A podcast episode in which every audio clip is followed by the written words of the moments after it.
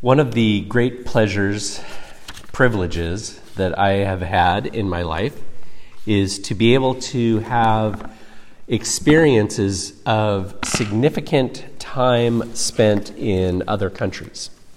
So when I finished up at University of Washington, uh, I went and taught English in China for a year.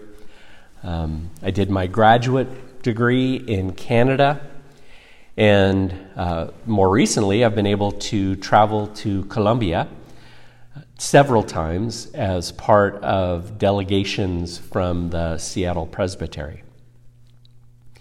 In each of these experiences, I had already become a follower of Christ. I was a Christian.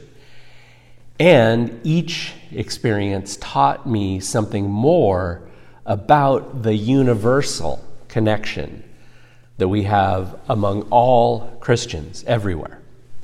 So in China, uh, I first experienced the presence of God in an entirely different land and culture. I knew this intellectually that this had to be true, that God is the God of the universe, not just of the United States. Uh, that it was obviously true since Jesus was a Jewish man from the Middle East. And so, if I, as a waspy young man from Puget Sound, uh, could have a relationship with Christ in Seattle area, then clearly uh, God could be present to anyone anywhere. But living in Guangzhou, I experienced this as true. In Canada, I was fortunate enough to attend a graduate school of Christian studies that had students from all over the world Brazil, New Zealand, Austria, South Africa, and all sorts of other countries. It was also the place where I learned how offensive it is for many Christians to enter into a church sanctuary that is displaying the national flag of whatever country it is that the, the, the church is in. For most of the people that I spoke with uh, at Regent College, where I went, the only country, in fact, that they had ever been in where churches displayed the national flag was the United States. And one of the most deeply moving experiences I had of worship during the time that I was in Vancouver was uh, entering into an, Angli- an Anglican church on a Sunday morning. And instead of, you know, just say the, the Canadian flag alone being displayed, hanging from the balcony around the entire circumference of the sanctuary were the national flags of dozens and dozens of countries it's from all over the world. And so instead of feeling sort of uh, unwanted or excluded as a non Canadian, if that had been the only flag that was flying, instead, this felt like uh, an international celebration. It was really an amazing experience. And from my trips to Colombia, I've come to see how absolutely essential it is for followers of Christ to be able to separate our identity and goals as people of God from our identity and goals as citizens of any one particular country. Those identities and goals may overlap, but they are not identical. In our text this morning from Philippians, these are issues that Paul addresses for his sisters and brothers in Philippi. These issues of citizenship, of identity, and, and goals. Issues that I will sum up uh, with the one term as allegiance. Where does our allegiance lie? And what does God desire for our allegiance? In these days, before such a consequential election of national leadership. These are significant issues for us to contemplate. And they will be equally important for us to have an understanding on even after the election and going forward. We all have many calls for our allegiance national, political, special interests. And as I said before, sometimes those allegiances overlap, but not always. And in this morning's text, Paul makes clear to the Christians in Philippi, and therefore us also, that in those times when our allegiances conflict, our ultimate allegiance to God overrides all others. Paul focuses his his discussion within the concept of citizenship, like I was saying with the kids. We hear that in verse 20. Our citizenship is in heaven, is what he says. That was a very loaded concept for those who lived in Philippi. Almost uh, about a hundred years before Paul wrote this letter to the Philippians, uh, Philippi had been, the, the city of Philippi had been made into an official Roman colony. So after Julius Caesar died, there was a civil war that broke out in numerous places around the empire, including northern Greece, which is where Philippi is located. Rome eventually regained control, but wanted to make sure that they kept control over uh, their empire. And so certain cities around the empire were designated as Roman colonies and often uh, settled with. Um, Roman soldiers. And that was uh, one of the that was the situation in Philippi.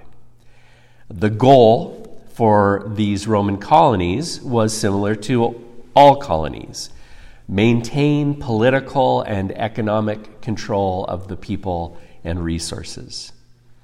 And, as often again in colonial situations, uh, another goal was to uh, impose the culture of the empire on the indigenous peoples. Not everyone who lived in Philippi, and probably not everyone uh, in the church Paul was writing to, actually had Roman citizenship specifically. Um, only those who had either worked for the empire or had been born into a family uh, had citizenship. But for everyone who did live in Philippi, allegiance to Rome, especially to the emperor, was mandatory. In fact, the emperor was officially designated Lord and Savior for all people in the empire. Citizen or not, if you lived in the colony, especially, your allegiance to the emperor as Lord and Savior was absolutely mandatory. So, when Paul proclaims to the Christians in Philippi that our citizenship is in heaven, that idea was revolutionary. Truly, literally revolutionary. And then, in verse 21, Paul proclaims an equally revolutionary thought about Jesus. Our citizenship is in heaven. We eagerly wait, await a Savior from there, the Lord Jesus Christ. Savior and Lord Jesus Christ, who, by the power that enables Jesus to bring everything under his control, he will transform our lowly bodies, etc. That was no question in the, the minds of those in Philippi who heard this that this was a direct challenge and threat to the emperor, the Roman emperor, and the Roman Empire. Paul makes it quite clear to them that their allegiance to God overrides even their allegiance to the empire and to the emperor. And it's important to note here that Paul's understanding of their citizenship being in heaven doesn't mean that they and we don't really belong on earth or to earth. And that we're all just sort of waiting around until we go to the homeland in heaven. Listen again to Paul's focus. In verse 20, our citizen in citizenship is in heaven, and we eagerly await a Savior from there, the Lord Jesus Christ.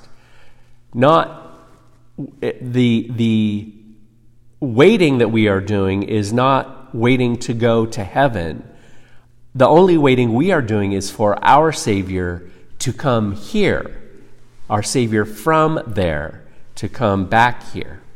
And when Paul writes in verse 21, who, the Savior, by the power in, that enables him to bring everything under his control, will transform our lowly, lowly bodies so that they will be like his glorious body. When Paul writes that, he's referring to our resurrected life, but our resurrected life here on a recreated earth. The biblical vision of the future is not that we leave here and go to heaven. The biblical vision of the future is that Christ returns here to a regenerated earth and we share in a resurrected life on earth. And that changes the focus drastically. It changes the focus from followers of Christ just trying to sort of tough it out here on earth and in this life until we die and get to go to heaven. It changes it from that to working here and now for our Lord and Savior to make life on earth as it is in heaven, as we pray every week. It's similar in a way to life in Canada or Australia, especially in earlier days as their earlier days as countries. The goal wasn't just to put in time until they could return to England. The goal was to build a society where they were that would share in the same principles and values and structure as the homeland. The redeeming factor for us is that if we are following the true principles and values and structures of heaven, the society we will build will not be like typical colonies of exploitation, oppression, and extraction. It will be one of justice and wholeness and peace for all people. One of the commentators on Phil, uh, the Philippian letter that I read is uh, Lynn Cohick, who was, uh, at the time she wrote it, dean of this Denver seminary. I love the way that she describes the vision. She notes that Paul says, uh, This is our citizenship. Now, the, the verb tense used here is in the present, present. Excuse me. This heavenly home exists now. Moreover, this heavenly home is not just a future example of what we have now, but is of a totally different nature. In this new place, love rules, sin is banished, and joy covers all things. And believers today actually have an address in this place. We are not ultimately defined by the earthly situations and circumstances we are in. The medical diagnosis, the shattered dreams, the broken relationships, the list of regrets, they do not ultimately define where we live or who we are. I love that. But in order for all of this to be true, to be our experience, we must remember our ultimate allegiance. Our allegiance to God overrides all other allegiances. Or at least it is supposed to. That's what's, what God's desire is. As we hear from Paul in this morning's text, people don't always live as God desires. He writes, For as I have often told you, before and now say again, and this time with tears, many live as enemies of the cross of Christ. The emotion that Paul expresses here is significant. The people he's thinking of bring Paul profound sadness. Paul doesn't hesitate in other letters to express anger. So if, if that's what he had been feeling, that's what he would have written. But here, it's not anger, it's tears. Many commentators believe that the people Paul has in mind are people who had either been a part of the church and now left, or were people who may were, maybe still were there, who professed to be followers of Christ, but whose actions revealed otherwise. Again, Lynn Cohick captures Paul's thought well. Paul understands himself connected to them in some way, these people that bring him sadness, for he weeps at their position. He's most saddened to see those who have professed Christ turn away. His sadness comes from how close these people are to embracing what God has done for them and then stepping away. In essence, the people that Paul has in mind have chosen allegiance to themselves over allegiance to God. In fact, like the way Paul puts it, uh, their God is their stomach, and their glory is in their shame. It's interesting as well that Paul calls them enemies of the cross of Christ rather than calling them enemies of Christ. Because the cross represents Jesus' giving up of what is best for himself for the benefit of others. The cross represents the, the cost, the high cost of serving God by serving others rather than yourself. Jesus gave up his dignity, his power, his life, even, that others could experience eternal life. Jesus' allegiance to God overrode all other allegiances. This week, we have again seen many times over how far we are as a nation from living as God would have us live. Living as, as, as where in, in a society where all serve rather than be served, where the least, the last, and the lost are lifted up and loved. The contrast of God's kingdom and our nation was captured for me particularly in two tweets this week that I read on the same day from two different persons. The first noted that according to new research from Columbia University, since federal aid for the pandemic ended in May, so roughly six months since in the last six months since that aid ended, an additional 8 million Americans have fallen into poverty just in the last six months. But then the other tweet that I read pointed out billionaires in the US, just in the US alone, billionaires have increased their wealth $282 billion within the first three weeks of lockdown. 8 million have fallen into poverty, and the billionaires have made over $282 billion in that same time. When I hear those numbers, I feel like Paul.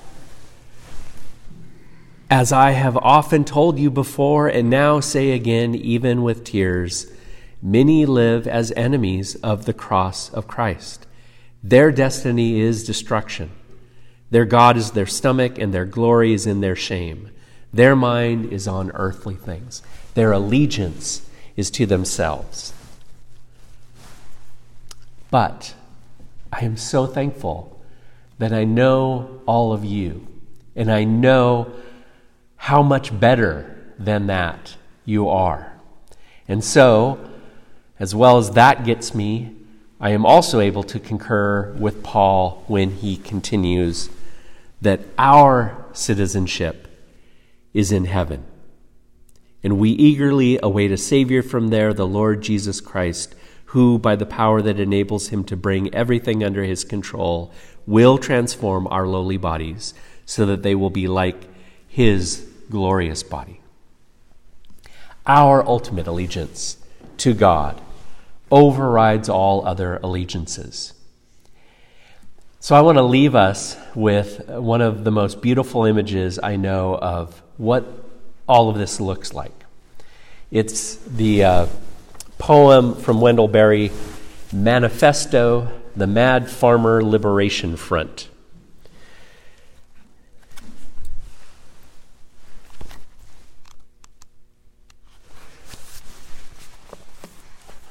Love the quick profit, the annual raise, vacation with pay. Want more of everything ready made. Be afraid to know your neighbors and to die, and you will have a window in your head. Not even your future will be a mystery anymore. Your mind will be punched in a card and shut away in a little drawer. When they want you to buy something, they will call you. When they want you to die for profit, they will let you know.